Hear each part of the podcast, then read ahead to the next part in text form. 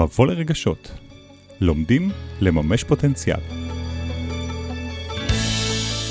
פרק 20, חלק ראשון. על אהבה ועבודה. הכל על טראומות ועולם התעסוקה.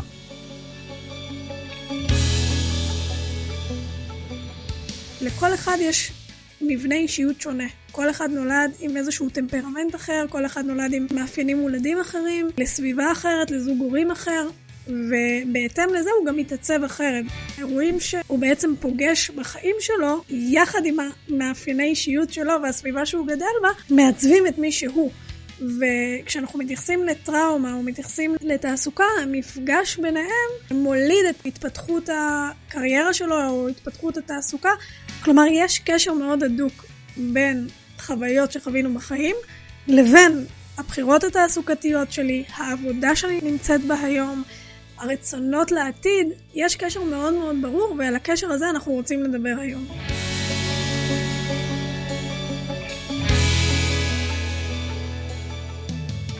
תגידו, מה אתם חושבים או מרגישים על רגשות? ואיך חיבור אל הרגש שלנו קשור בכלל למימוש פוטנציאל? ואם היינו אומרים שכולנו יכולים להפוך את הרגשות לכוח העל שלנו, הייתם מאמינים? הרבה פעמים קיים פער בין החוויה הפנימית, מה שמתחולל בתוכנו, לבין מה שכולנו פוגשים במציאות. הפער הזה יכול ליצור תסכול, בלבול ותחושה של חוסר שליטה. כולנו יכולים להקטין את הפער הזה, וכשנעשה זאת, נהיה מדויקים יותר, ויותר פנויים לממש את עצמנו. חני גרוס, פסיכותרפיסטית, מטפלת רגשית, מרצה, מנחה וטריינר NLP, ואני, יניב אדרי, מאמן, מטפל ומנחה להתפתחות אישית ותעסוקתית. מביאים לכם את הצד היפה של עולם הרגשות, ומלמדים איך להפוך את הרגש מגורם מעכב, בולם, אולי אפילו מבלבל, לכוח ולמצפן המרכזי שלנו. מבוא לרגשות. האזנה מרגשת.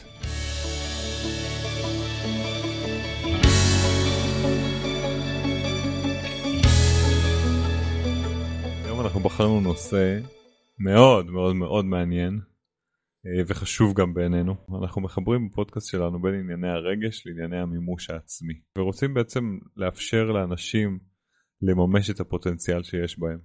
כהנחת יסוד, האירועים שעברנו בחיים שלנו הם אירועים שעיצבו את ההתנהגות שלנו היום. בתוך המקום הזה, כמובן גם הבחירות המקצועיות שלנו. והיום אנחנו נחבר בין אירועים שקורים בחיים, עם דגש על אירועים טראומטיים, לאיך הם משפיעים על עולם התעסוקה בעצם, על הבחירות התעסוקתיות שלנו. לפני שאנחנו נתחיל, mm-hmm. אני רוצה להגיד איזשהו משפט שהולך איתי המון המון שנים סביב כל מה שקשור לתעסוקה ולנפש. משפט שפרויד הגה. שבעצם אהבה ועבודה הם הבסיס לחיים יצרניים של האדם. זאת אומרת שברגע שיש לנו עבודה שמספקת אותנו ושאנחנו אוהבים אותה, גם את העבודה, מה שאנחנו עושים ויש גם אהבה בחיים, אז זה באמת יהיה הבסיס של האדם לחיים יצרניים, לחיים בריאים, לחיים של מימוש, לחיים של הגשמה. ואנחנו פה באים לשאול מה קורה כאשר הטראומה שהאדם חווה, בין היא חד פעמית ובין היא מתמשכת, קוטעת את הרצף הזה. באותו רגע של הקטיעה יש את האדם והחיים שלפני הטראומה, ויש את האחרי הטראומה. האדם שעובר טראומה מתקשה לסמוך גם על החברה, על אנשים אחרים וגם על עצמו. ובנקודה הזו אנחנו נתייחס בהיבט של עולם התעסוקה, לא רק, אבל כרגע במיקוד של עולם התעסוקה.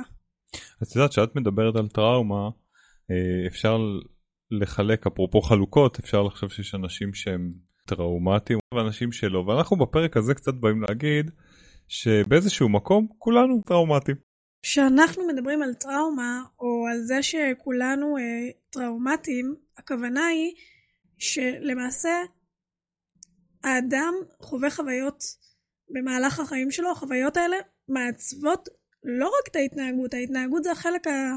האחרון של העניין, הן מעצבות את הנפש שלו, הן מעצבות את מאפייני האישיות שלו, הן מעצבות את צורת החשיבה שלו, הן מעצבות את האמונות שלו, הן מעצבות את מערכת העצבים האוטונומית, הן מעצבות את כל התאים בגוף שלו. ו- והחוויות האלה, במידה וזו חוויה שהיא טראומטית, הן מייצרות משקעים לא מפורקים בגוף, שאם לא מטפלים בזה מאוד מאוד קשה לשחרר את המקום הזה. ותכף נבין איך זה קשור לתעסוקה, אבל אנחנו רוצים לומר שלכל אחד יש מבנה אישיות שונה. כל אחד נולד עם איזשהו טמפרמנט אחר, כל אחד נולד עם מאפיינים מולדים אחרים, לסביבה אחרת, לזוג הורים אחר, ובהתאם לזה הוא גם מתעצב אחרת, והאירועים שהוא בעצם פוגש בחיים שלו, יחד עם המאפייני אישיות שלו והסביבה שהוא גדל בה, מעצבים את מי שהוא. וכשאנחנו מתייחסים לטראומה או מתייחסים לתעסוקה, המפגש ביניהם מוליד את התפתחות הקריירה שלו או התפתחות התעסוקה. כלומר, יש קשר מאוד הדוק בין חוויות שחווינו בחיים, מה המשקל שהם השאירו אצלנו, לבין הבחירות התעסוקתיות שלי, העבודה שאני נמצאת בה היום, הרצונות לעתיד, יש קשר מאוד מאוד ברור, ועל הקשר הזה אנחנו רוצים לדבר היום. אני רוצה דווקא להתחיל מדוגמה, ואפילו דוגמה על עצמי. אני גדלתי בתוך מציאות כלכלית מאוד מאוד, אה, נקרא לזה, הפכפכה וקשה. לאבא שלי היה עסק עצמאי ונכנס לחובות. זה גרר אירועים שמבחינתי היו אירועים טראומטיים. אירוע, למשל, של עיקולים בבית. משהו שנחווה אצלי מאוד מאוד קשה. ומהאירוע הזה אני ככה מן הסתם הצטלקתי והוא הלך איתי למשך השנים ואני חושב שגם התחזקתי ממנו מאוד ומצד שני תעסוקתית לי שנים היה מאוד מאוד מאוד קשה לחשוב אפילו שאני יכול להיות בעל עסק עצמאי כי זה היה מבחינתי משהו שלא מתקרבים אליו מרוב שראיתי את המציאות הקשה הזאת שזה מוביל. ואני חושב שיש משהו מעבר ל, לרציונל שזה מה שראיתי אז זה מה שאני מתנהג יש פה משהו רגשי מאוד שהשפיע עליי ובעצם ניהל אותי במשך הרבה מאוד שנים עד שהלכתי ללמוד ולהתפתח ועשיתי תהליכים וראיתי שאין לי ברירה כי אני בן אדם עצמאי אבל זה לקח המון המון המון שנים להגיע לדבר הזה. אני חושב שזה בהחלט משהו שאנחנו פוגשים בחיים שלנו, אירועים שמצלקים אותנו או אירועים שמנווטים את ההתנהלות שלנו אפילו באופן לא מודע. בעיקר באופן לא מודע. הטראומה מנהלת אותנו באופן שהוא לא מודע, מתוך ההבנה המאוד פשוטה שברגע שדברים נמצאים במודעות, מאוד מאוד קשה להתנהל במידה וקשה לנו איתם, ולכן אחד המאפיינים היותר גדולים של הטראומה זה שהאירוע הטראומטי נחווה כמו איזה קפסולה סגורה בזמן, שאין כניסה אליה, זאת אומרת יש את החיים שלפני, יש את החיים שאחרי ויש את האירוע הטראומטי. ובתוך האירוע הטראומטי הזה, החומר שנמצא בתוך הקפסולה זה גם האירוע עצמו, אבל החוויה של האירוע עצמו, ובעצם האנרגיה הכלואה שלא יכלה להשתחרר בעת הטראומה. אז בעצם דיברת עכשיו על מהי הטראומה, אבל אולי קודם נגדיר שנייה, מה זה טראומה כן. בכלל? מה זה המילה הזאת? Okay. אז מה אוקיי. זה טראומה? המקור של המילה טראומה זה בכלל ביוונית, וזה פצע. Mm-hmm. טראומה הוא פצע. וכמו שפצע קוטע את הרצף של האור, ככה טראומה בעצם יוצרת סדקים ברצף של תפיסת האדם את עצמו. אז טראומה היא, היא איזושהי חבלה, או איזשהו אירוע קיצוני, שהוא מכאיב רגשית, שבו האדם בעצם יכול להרגיש חוסר אונים על שלמות גופו או נפשו. והיא תוצאה של איזשהו משבר שהוא יכול להיות מהיר ויכול להיות חד פעמי, או תוצאה של חוויה קשה שהיא חוזרת ונשנית או מתמשכת, והיא מהווה סיכון אפשרי לחיים, או לשלמות הפיזית או לשלמות הנפשית שלו, ומה שחשוב להבין זה שהאדם מרגיש שאין לו את הכלים להתמודד עם mm. הדבר הזה. זאת אומרת, החוסר אונים עולה כאן כאשר הוא מרגיש שאין לו את היכולת להתמודד עם האירוע הזה. ואני מבין מזה ששני אנשים שונים יכולים לחוות את אותו אירוע, אבל אחד יחווה אותו טראומטי, והשני אולי בגלל שהם המרכיבים האישיותיים שלו שונים, אולי בגלל שיש לו חוסן נפשי אחר, לא יחווה אותו טראומטי. לגמרי כן. אפשר להבין מהמילים שלך גם שטראומה היא חוויה סובייקטיבית. Mm-hmm. והאופן התמודדות שלי עם אירוע מסוג מסוים מאוד מאוד תלוי במרכיבי חוסן שיש לי לפני האירוע למעשה. מרכיבי החוסן מורכבים מהמון מאפיינים, אבל גם מסביבה וגם ממאפיינים אישיותיים וגם uh, מתחושת מסוגלות, מהמון המון המון דברים. ואם אנחנו חוזרים לרגע להגדרה של הטראומה, יש עוד משהו שחשוב לומר, שבעיקרון עיקר הטראומה היא חוויה של פיצול. זאת אומרת, באירוע הטראומטי הנפש מת, מתפצלת לשני חלקים. חלק אחד שנשאר פגוע, תקוע, אבוד וחסר אונים, וחלק נוסף שמבקש להמשיך קדימה, הלאה. Mm-hmm. חלק גדול מהטיפול בטראומה זה בעצם לייצר איזשהו רצף בין החלקים האלה, ולייצר איזשהו ממשק ביניהם בשביל לייצר רצף בזיכרון ורצף במחשבה, ויש כמובן עוד חלקים לטיפול באירוע טראומטי, אבל חלק גדול מהטיפול זה באמת יצירת רצף כדי לאחד את הפיצול הזה. אז חני, את אה, באמת מומחית לטיפול בטראומה, ויש כל כך הרבה שאלות שעולות סביב הנושא הזה, ואני חושב שזה גם נושא שנהיה יותר מודע בשנים האחרונות, ואנחנו רוצים גם לחבר את זה לעולם של תעסוקה בכלל, כי זה עוד תחום התמחות שלך, של שנינו. נכון. ואני חושב שבאיזשהו מקום לא סתם בחרנו לחבר בין שני התחומים האלה, כי אפשר לדבר על טראומה במובנים הנפשיים, במובנים של, של ריפוי הנפש, בוודאי הרבה וזה נושא סופר מעניין, ולא נוכל להקיף אותו כאן היום.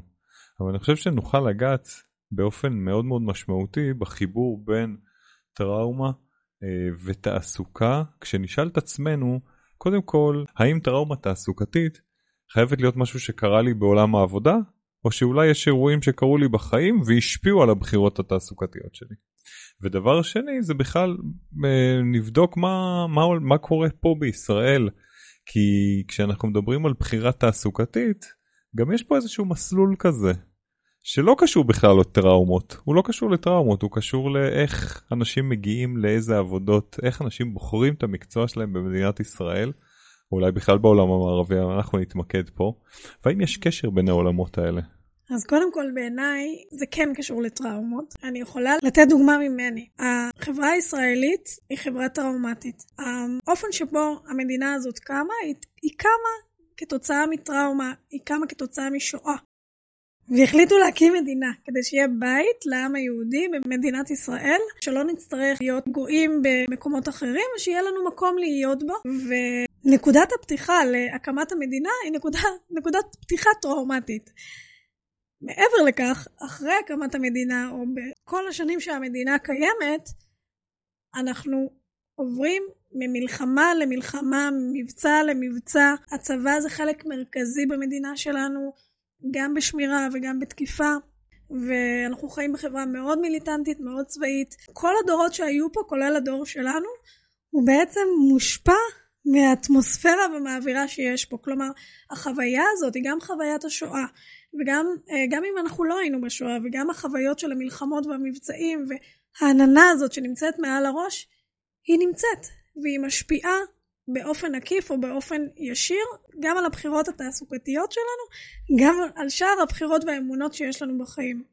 ואני יכולה להגיד שחלק גדול מהבחירה שלי במה שאני עושה היום, גם תעסוקה וגם טראומה, נובע מאיך שאני גדלתי, ונובע מה, מהסיבה שאני חיה במדינה הזאת, ונובע מהסיבה שבעצם ינקתי את מה שינקתי גם מהבית וגם מהבית שהקמתי.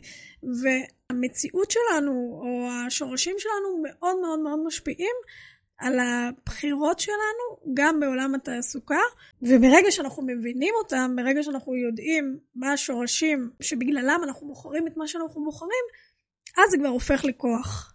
טראומה יכולה להיות מקור להרס, אבל לעתים אנחנו גם יכולים להפוך אותה למקום של גדילה. יש מקרים שברגע שהטראומה מעובדת טוב, אנחנו יכולים ללמוד איך להשקיע את האנרגיה הזאת, להטמיר אותה למקומות אחרים, ובעצם יש לזה מושג מאוד מאוד אה, ידוע בעולם הפסיכולוגיה או בעולם הטראומה, שנקרא צמיחה פוסט-טראומטית. שברגע שאני לוקחת בעצם את האנרגיה שאולי הייתה כלואה, או אפילו אנרגיה שהשקעתי אותה באבל ובפרידה, ואני יכולה דרכה ליצור ולבנות דברים חדשים, זה למעשה לגדול ולצמוח מתוך טראומה. אני מאמינה שברגע שאנחנו מודעים לדברים שפצעו אותנו ולדברים שהשאירו בנו חותם של כאב, אנחנו נוכל בעזרת עיבוד ובעזרת באמת טיפול לא חייב להיות גם טיפול אצל איש מקצוע, גם בעזרת מודעות שלי, להטמיר אותם ולקחת אותם למקום של צמיחה, גם בעולם התעסוקה, אבל לא רק בעולם התעסוקה, אלא בכלל בחיים. כי בסופו של דבר, המטרות העיקריות שמדברים על טראומה, או לטיפול בטראומה, זה קודם כל לחבר אל הרגש, שזה משהו שעובר ניתוק הרבה פעמים. Mm-hmm. וזה כאילו כלי. הכלי הזה שנקרא לו ניתוק, ובטח עוד נתעסק בו בעתיד, כי הוא מאוד מעניין, היא, היא בעצם יכולת שלנו כבני אדם, לעשות ספליט כזה, הופ, ולהתקדם הלאה בחיים, אבל בעצם הניתוק הזה הוא, הוא כאילו יכולת שלנו, והוא בטח בא להגן עלינו בשלב מסוים, אבל בשלבים אחרים הוא פוגש אותנו בסיבוב, כמו שאת אוהבת להגיד, והוא גורם לנו להיות מנותקים מעצמנו. כן. וברגע שאנחנו מנותקים מעצמנו, אז אנחנו גם ניגשים להרבה דברים בחיים, ליחסים שלנו, וגם לבחירות תעסוקתיות שלנו מתוך ניתוק רגשי. כן. וכשאנחנו באים פה בפודקאסט הזה לדבר על חיבור לתשוקה, וחיבור לרגשות שלנו בכלל, הניתוק הזה צריך לקבל טיפול, ואני חושב שקודם כל ראוי להגיד שהוא קיים. אנחנו כן. מנתקים את עצמנו מעצמנו באופן לא מודע, באופן שבא להגן עלינו, אבל אחר כך אנחנו במרכאות או לא במרכאות ניזוקים מהדבר הזה ואפשר לתקן אותו, נכון? אפשר לתקן אותו. חשוב להגיד שניתוק הוא מנגנון הגנה מאוד מאוד חשוב כשמדברים על טראומה. זאת אומרת, mm-hmm. הוא קורה כי הנפש שלנו רוצה לשמור על עצמה ולשמור עלינו ומייצרת ניתוק מהחוויה באותו רגע בשביל לשרוד. הבעיה המרכזית היא שהרבה פעמים ברגע שזו טראומה מאוד גדולה לנפש, הניתוק הזה נשאר. זה נקרא דיסוציאציה והיא יכולה להישאר והיא נשארת אם לא מטפלים בה. ובגלל זה חלק גדול מה, מהטיפול אה, או מטרות הטיפול שאנחנו מדברים על טראומה זה לחבר אל הרגש. זה משהו שהוא מאוד מאוד לא פשוט, אבל גם הפודקאסט וגם העבודה שלנו וגם המודל שאיתו אני... המודל שאת פיתחת, שהוא נקרא רגש תחילה. נכון, הוא לחלוטין מתעסק בזה. כי בגלל האמונה שהרגש הוא מקור של כוח, והרגש הוא החיבור הכי אותנטי לעצמי, לכל תחום שאנחנו נרצה בחיים, גם בחירת מקצוע וגם בחירה של זוגיות וגם בחירה של חברים וגם בחירה של איפה אני רוצה לגור ו- ו- ומה אני רוצה לעשות או איזה תחביבים, החיבור על הרגש הוא קריטי בשביל לחוות את החיים. אם המטרה הראשונה היא בעצם לחבר אל הרגש, המטרה השנייה סביב טראומה זה יצירת רצף. זה ליצור רצף בזיכרון שלנו, בכדי ליצור נרטיב מאוחד של מי אני ומי הוא האדם, וברגע שזה מתחבר אל הרגש, אז זה כבר מייצר איזושהי תמונה הרבה יותר שלמה למי אני, וכמובן גם המטרה היא להפשיר את החלקים הקפואים שנשארו בנו באותו אירוע טראומטי. אני מאמינה שלפחות חלקים מתוך הטיפול אה, בטראומה אנחנו יכולים גם לעשות עם עצמנו ולהתחיל בשלב של המודעות. Mm-hmm. זאת אומרת להתחיל בהבנה שכנראה שהיו חוויות שפצעו אותנו בילדות ולשים לב מה קורה, איפה אני יותר מרגישה, איפה אני פחות מרגישה, מתוך מה אני בוחרת, איך בחרתי את הקריירה שלי, לפי מה, את, ה, את העיסוק שאני, שאני נמצאת בו עכשיו. גם איך בחרתי וגם ממה נמנעתי. כי כשאנחנו מדברים על תגובה לאירועים טראומטיים או אירועים קשים, יכול להיות שהם גרמו לי להימנעות. יכול להיות שהם גרמו לירידה בדימוי העצמי שלי, בביטחון העצמי שלי, בתחושת המסוגלות שלי. ולכן זה לא רק מה כן בחרתי, זה אולי מה רציתי, חלמתי, או אולי אני חולם היום ואני אומר לעצמי, לא, אני לא מסוגל. אני לא בטוח בעצמי שזה יכול לקרות, כי האירוע הטראומטי הזה פגע בדימוי שלי, ופגע בעצם באמונה שלי שאני יכול לעשות. כולנו עשויים בעצם מאמונות, ואמונות מעצבות את ההתנהגות שלנו ביום יום, אז אנחנו לא כל כך שמים לב מה האמונות שמנווטות אותנו. ופה הפודקאסט שלנו והשיח הזה אני חושב שהוא סופר חשוב כדי רגע לעצור ולהתבונן מה האמונה שמנווטת אותי. אם אותי בתור אדם לא רק ילד בתור אדם שהגיע לגיל די מתקדם והייתה לו אמונה שאפילו לא ידעתי להגיד אותה במילים שלהיות בעל עסק זה מסוכן. זאת אמונה שניהלה אותי לגמרי mm-hmm. ושלחה אותי להיות שכיר ושלחה אותי לעשות עבודות בשביל אנשים אחרים ושלחה אותי לצורת חשיבה והתפרנסות מסוימת ובניית חיים שהיום אני יכול להגיד שהיא לא טעמה את הצרכים שלי אבל אז בשום אופן לא ידעתי להגיד שזה זה. נכון. ויש משהו בלעורר את השיח ואת המודעות בעיניי חני שהוא כל כך חשוב ואני מקווה שמי ששומע יכול להתחיל להתעורר גם לגבי עצמו או עצמה אבל גם לגבי אנשים בסביבה. אנחנו גם מאוד רוצים לעורר בפרק הזה אני חושב איזשהו שיח סביב האנשים סביבנו שאולי חוו חוויות יותר קשות ואנחנו רואים איפה שיש תקיעות תעסוקתית איפה שיש קושי לפעמים להיות מדויק מבחינה תעסוקתית, או שאיפה שיש קושי ממש לעבוד, יכול להיות שזה תוצאה של בעצם אירועים טראומטיים בעבר, וזה לא שהבן אדם הוא לא בסדר. אנחנו בחברה שלנו יודעים לשפוט יופי ולהגיד, טוב, ההוא לא בסדר או ההיא לא בסדר ולמה הם לא ממצים את עצמם, אבל סביר להניח שזה יושב על איזשהו אירועים בעבר, וטוב נעשה אם נהיה מודעים לעניין הזה, גם בשבילנו וגם בשביל אחרים.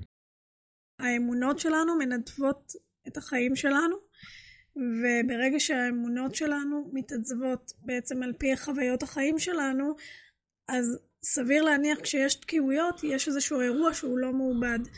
אז ההצעה שלך באמת להסתכל ולהבין באיזה נקודה אני נמצאת היום, ואולי איזה אמונה משפיעה לי על זה, או, או במילים אחרות, מה אני אומרת לעצמי בראש. כי אמונות זה מה אני אומרת לעצמי בראש. בדרך כלל אמונות חוזרות על עצמם, זה משפטים שאני חוזרת ואומרת לעצמי כל הזמן, עד שהן הופכות להיות אמת מוחלטת במרכאות כפולות. אמת מוחלטת שנובעת כביכול מחוויות העבר שחוויתי.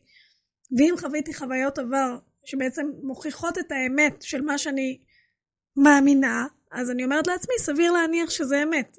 זאת אומרת שהאמונה שלי לגבי, במקרה הזה שאני אה, ככה הזכרתי, האמונה שלי לגבי המסוגלות שלי לעשות משהו, המסוגלות שלי להצליח אפילו, לנהל פרויקט, להזיז דברים, להקים משפחה, לנהל יחסים, הכל נובע מתוך אמונות. מעבר לזה, כשאנחנו מדברים על טראומה ואמונות, הטראומה מאוד משפיעה על הדימוי העצמי שלי, ומאוד משפיעה על הביטחון העצמי שלי ועל תחושת המסוגלות כמו שאמרת קודם. ועם הפרמטרים האלה להגיע ולבחור מקצוע יש השפעה מאוד מאוד גדולה על, על השילוב בין השניים זאת אומרת שאנחנו מדברים על, על טראומה ועל תעסוקה לא חייבים לעבור טראומה אה, מאוד מאוד גדולה by the book כביכול כדי שהדבר הזה ישפיע עליי תעסוקתית כשאנחנו החלטנו לעשות את הפרק הזה אז בעצם החלטנו לעשות פרק שמדבר לכולם. זאת אומרת שכולנו, להבין שכולנו עברנו אירועים שמעצבים לנו את החיים, כי בעצם ברגע שאני עוברת אירוע, שהאירוע הזה משאיר אצלי איזשהו חותם, שהוא חותם כואב של איזשהו פצע, בהכרח הדימוי העצמי שלי הושפע מזה, בהכרח הביטחון העצמי שלי הושפע מזה, ובהכרח תחושת המסוגלות כאן מושפעת. ועם כל החבילה הזאת להתחיל ולבחור מקצוע, או בכלל לצאת לעבוד, או, או להתמיד בעבודה, או להמשיך, או לחשוב על איך אני מפתחת את הקריירה שלי, יש קשר מאוד מאוד חזק בין השתיים ויש השפעה מאוד גדולה. ואני דווקא רוצה לדבר על, על הטראומה הנוכחית, שאולי כולנו חווינו בשנתיים האחרונות, וזה הטראומה שקוראים לה קורונה.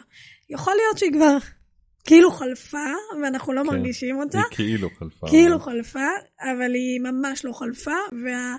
הדים שנשארו כאן זה כבר הדים של פוסט טראומה בעיניי, אה, פוסט טראומה אפילו תעסוקתית בנושא של קורונה, כי הקורונה שיבשה את חיינו במשך שנתיים והיא שיבשה את חיינו בכל uh, תחום אפשרי וגם בעולם התעסוקה.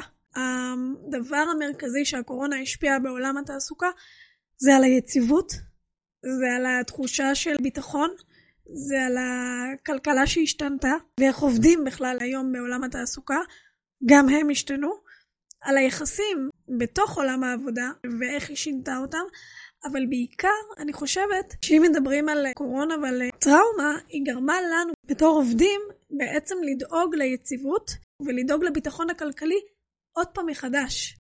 חשוב לי להגיד פה שהרבה אנשים יכולים לשמוע ולהגיד לא הקורונה לא הייתה טראומה בשבילי.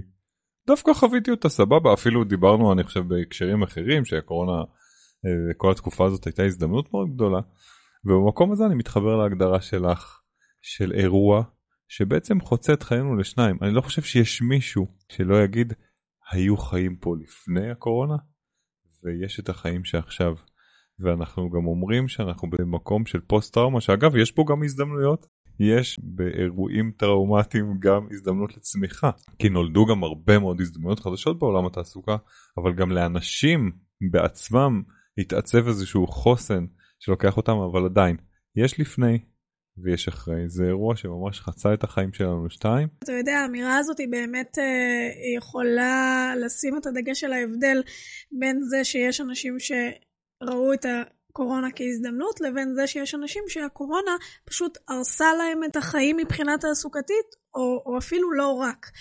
וההבדלים האלה באמת באמת נוגעים למרכיב מאוד מאוד חשוב שדיברנו קודם בנוגע לטראומה, שהוא חוסן נפשי.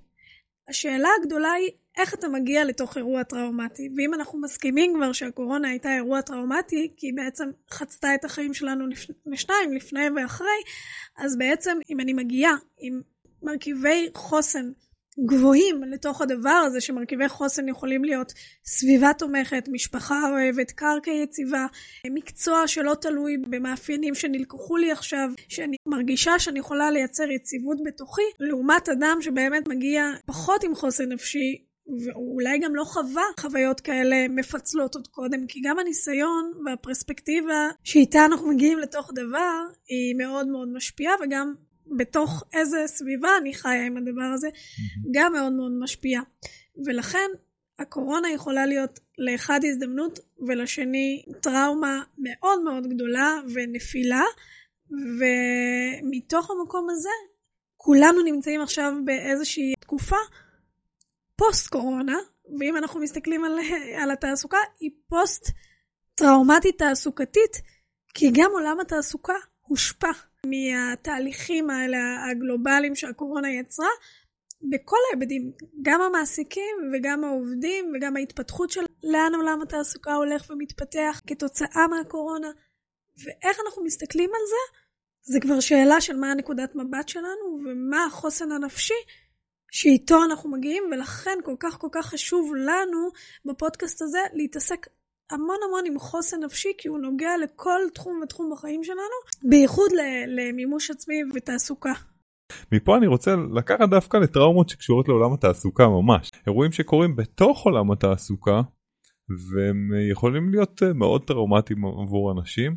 למשל, פיטורים מעבודה. למשל, רעיון עבודה לא מוצלח. יחס של מנהל או איש בכיר, בכירה, כלפי עובד או בין עובדים. גם אבטלה. אבטלה. לאורך זמן היא, היא טראומטית. זאת אומרת, עולם העבודה לכשעצמו, בלי שהתעסקנו בכל המסביב, מכיל בתוכו אופציה. אגב, זה גם די הגיוני, כי עולם התעסוקה הוא עולם שאנחנו חיים בו את מרבית שעותינו. יש שם מערכות יחסים ויש שם חיים שלמים בעבודה שלנו. ולכן ברור שיש שם גם פוטנציאל לטראומות ולאירועים שישפיעו עלינו ובמקום הזה גם יש הרבה מאוד השפעה. אנחנו מתוך העשייה שלנו והעבודה שלנו עם באמת אנשים שעברו חוויות שהשפיעו על עולם התעסוקה שלהם בצורה שדורשת שיקום שדורשת לחזור לעולם התעסוקה לעשות תהליך כדי לחזור ולעבוד או לבחור מקצוע שתואם את הצרכים שלהם אנחנו יודעים שלפעמים המקור של הדברים האלה הוא, ב, הוא בראיון עבודה למשל, אני אקח את הדוגמה הזאת שנייה, שמישהו מגיע לראיון עבודה או מישהי ורמת החרדה כל כך גבוהה ורמת החוסן שאת מדברת עליה לא מספיק חזקה שמה וראיון שלא עברתי אותו בהצלחה או שלא הצלחתי להביא את עצמי יכול לגרום לי ממש לטראומה לחוויה שאני לא רוצה לחזור לראיונות עבודה בכלל mm-hmm. ואנחנו פוגשים לא מעט אנשים שהחוויה הספציפית הזאת בעצם נגררת ונכנסת לתוך החיים ומשתחזרת עוד פעם ועוד פעם ואז כבר מאוד מאוד מאוד קשה לחזור לראיונות תקינים והכל צריך לעשות תהליך זה אפשרי. כי ברגע שאנחנו פוגשים אירוע שהאירוע הזה מכאיב לנו, פוגע לנו בדימוי העצמי, בביטחון העצמי, בתחושת המסוגלות, ולדוגמה הוא בדמות של רעיון עבודה, אז הנפש שלנו מפעילה שוב את מנגנוני ההגנה, ויכולה ליצור הימנעות. ממה אני נמנעת? אני נמנעת מהכאב שיגיע כי כבר חוויתי אותו. אז אם אני לא מודעת לדבר הזה, ואם אני לא מודעת להימנעות שיש לי מרעיונות עבודה, ואני לא אבין למה, אני פשוט לא אגש לרעיונות עבודה, או אפילו יותר מזה, אני לא אכין לעצמי קורות חיים. בכדי לא להגיע לרעיון עבודה. עכשיו, אם אני לא מודעת לדבר הזה, אז אני אגיד על עצמי שאני אולי אני עצלנית, אולי אני לא יודעת לכתוב קורות חיים, אולי זה משהו שקשה לי להגיע אליו. אבל ברגע שאני מבינה שהאירוע שהיה של רעיון העבודה גרם לי להרגיש ממש לא טוב, הוריד לי את הביטחון העצמי, ואני לא רוצה להיפגש עם הכאב הזה, אז אני כבר יכולה להתחיל ולעשות עבודה, ולהתקדם הלאה. אז אנחנו מדברים באמת על השלב ההתחלתי, אולי בתוך עולם תעסוקה, או ההתקדמות בתוך עולם תעסוקה, שיכולה ליצור טראומות. וחני, אני פה רוצה לשאול אותך, דיברת על הימנעות. אם יכול להיות שכל התנהגות שהיא הימנעותית בחיים שלנו מקורה בטראומה? כי אנחנו נמנעים בהרבה מקומות. זה יכול להיות שאנחנו באמת לא הולכים לרעיון עבודה, אפילו לא מגישים מועמדות לעבודה. זה יכול להיות שאנחנו נמנעים מלעשות פעילות מסוימת שאנחנו לא מאמינים שאנחנו מסוגלים. זה יכול להיות בלנהל יחסים עם אנשים. האם כל התנהגות הימנעותית מקורה בטראומה? זאת שאלה מאוד מאוד טובה. האוטומט שלי רוצה לענות לך שכן, ואם אני רגע חושבת על זה, אני חושבת קודם כל על מה הכוונה החיובית של הימנעות. וכוונה חיובית של הימנעות זה הגנה. זה מנגנון הגנה שרוצה להגן עליי מלהרגיש כאב. אז אם אני נמנעת ממשהו, כנראה שבעבר, בסיטואציה דומה, הרגשתי כאב. המשמעות של הדבר הזה, זה שאם אני לא אתמודד עם הכאב, אם אני לא אפגש עם הכאב הזה, אני כנראה אמשיך להימנע. או לקפוא, או לברוח. זאת אומרת, אנחנו משוכללים האנשים, יש לנו mm-hmm. כל מיני מנגנוני הגנה שאנחנו יכולים להפעיל, אבל אם אנחנו מדברים על ההימנעות, אז סביר להניח שיש שם איזשהו פצע שהוא לא מטופל. נקרא לזה טראומה, נקרא לזה חוויה לא נעימה, נקרא לזה וואטאבר. אבל יש פה איזושהי חוויה שפצעה אותי. את יודעת, וכשאת אומרת, את מדברת על הימנעות וכאב, אז אני חושב שזה גם כואב להימנע. ההימנעות היא כדי לחסוך כאב מסוים, אבל אם אני רוצה לממש את עצמי תעסוקתית במשהו מסוים, במקצוע מסוים, שאני רוצה נורא ללכת ללמוד, אבל אני לא מאמין שאני יכול, זה גם סוג של כאב. אם אני לא הולך ומגיש את מועמדותי לעבודה שאני יודע שיהיה לי טוב בה, ואפילו אני יכול לדעת שאני מסוגל לעשות אותה. אבל אני לא עושה את זה כי פיטרו אותי פעם מהעבודה, ואני נמנע מהחוויה הזאת של דחייה עוד פעם. יכול להיות שזה גם, בתוך זה יש גם הרבה כאב. ואני חושב שמה שאנחנו רוצים קצת לעשות פה זה אולי לאפשר גשר, להקל על, ה, על הכאב הזה שיש דווקא בהימנעות. אני חושבת שהשלב הראשון זה בכלל להבין שאני נמנעת. ולהבין ממה אני נמנעת. ו... ומה אני מפסידה בכך שאני נמנעת, ומה אני יכולה להרוויח. זאת אומרת, ממה אני נמנעת ומה אני מפסידה, ובאותה נשימה, מה אני יכולה להרוויח מהדבר הזה אם אני לא אמנע ממנו. זה דורש הסתכלות ואומץ מאוד גדול ועבודה, אבל בדרך כלל הדברים שאנחנו נמנעים מהם זה הדברים שאנחנו הכי הכי רוצים אותם, זה החלומות הכי כמוסים שלנו, והפחדים הם בדרך כלל הדברים שאנחנו הכי הכי הכי רוצים אותם. ויש סיבה שזה פחד בשבילנו. כבר דיברנו על זה שאם הופכים את הפחד אז הוא בעצם יכול דחף. להיות לדחף. וברגע שאנחנו מבינים ממה הפחד הזה ועל מה, מה הכוונה החיובית שלו, מה הוא נועד לשרת אצלנו, אנחנו נוכל להבין מה הדחף שלנו ומה אנחנו כל כך כל כך רוצים. ואני חושב שאם אנחנו בהקשר של אמונות, ואמונות שנוצרו על ידי אירועים קשים או אירועים טראומטיים או, או בכלל אמונות שיש לנו בחיים, היכולת להפוך, כמו שאת אמרת, את המילה פחד למילה דחף, שכן פשוט הופכים את המילה, ואז מבינים שמאחורי כל פחד יושב דחף, היא גם יכולת שקשורה לאמונה שלי לעשות את זה בכלל, להגיד, רגע רגע, זיהיתי פה, זיהיתי שיש פחד. ואנחנו אמפתיים לפחד הזה חני אנחנו לא חושבים שהוא רע. להפך אפילו חושבים שהוא ממש טוב. אבל לעשות את ההיפוך הזה זה משהו שצריך להאמין שזה אפשרי. ומשם אולי בצעד אמיץ לנסות לעשות פעולה מעשה שייקח אותי לשם. הרבה פעמים כשאנחנו מקבלים החלטות בחיים או רוצים להתנהל באופן מסוים, כשאנחנו בוחרים מקצוע, מה ללמוד, איפה ללמוד, כמה שנים להשקיע, לאיזה עבודה להתקבל, אנחנו הרבה פעמים יכולים לשים לב שאנחנו בוחרים גם מתוך הימנעות. בעצם מה שאנחנו מציעים לעשות זה להפוך את התקליט. קודם כל לבחון מאיזה עמדה אנחנו מקבלים החלטה, והאם זו החלטה ממקום של הימנעות כדי לא להיפגע, או האם זו החלטה ממקום של באמת משהו שאני רוצה להתקרב אליו, כי אותו אני רוצה להשיג. וההימנעות, או הפחד שיושב מתחת, אנחנו רוצים לבוא ולהגיד קודם כל, שתמיד תמיד תמיד יש לה כוונה חיובית עבורי. כל הרגשות שעולים, גם אם הם כואבים וגם אם הם לא פשוטים, יש להם כוונה חיובית עבורנו תמיד.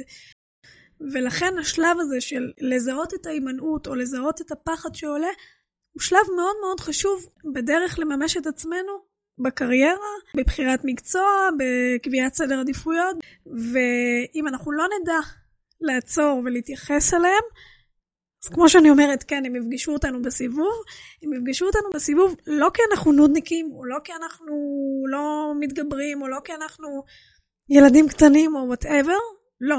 הם יפגשו אותנו בסיבוב כי הם בדיוק כמו ילדים קטנים, הכוונה, רוצים לקבל מענה על הצורך שכנראה יושב אצלנו עמוק עמוק עמוק, והוא צורך מאוד מאוד בסיסי, ועד שאנחנו לא ניתן מענה לפחד הזה, להימנעות הזאת, ללחץ הזה, הוא לא יעזוב. התרגשנו להגיש לכם את החלק הראשון בפרק על טראומות ועולם התעסוקה. אנחנו מקווים שהדברים שנאמרו בפרק הזה יכולים לעניין, או אולי אפילו לסייע לאנשים שאתם אוהבים ואוהבות. פשוט תעבירו להם, זה קל ועושה טוב. תוכלו לשמוע עוד פרקים וגם לדרג אותנו באפליקציות השונות, Spotify, iTunes, Google Podcast, ובקרוב גם באתר שלנו. מבוא לרגשות. האזנה מרגשת.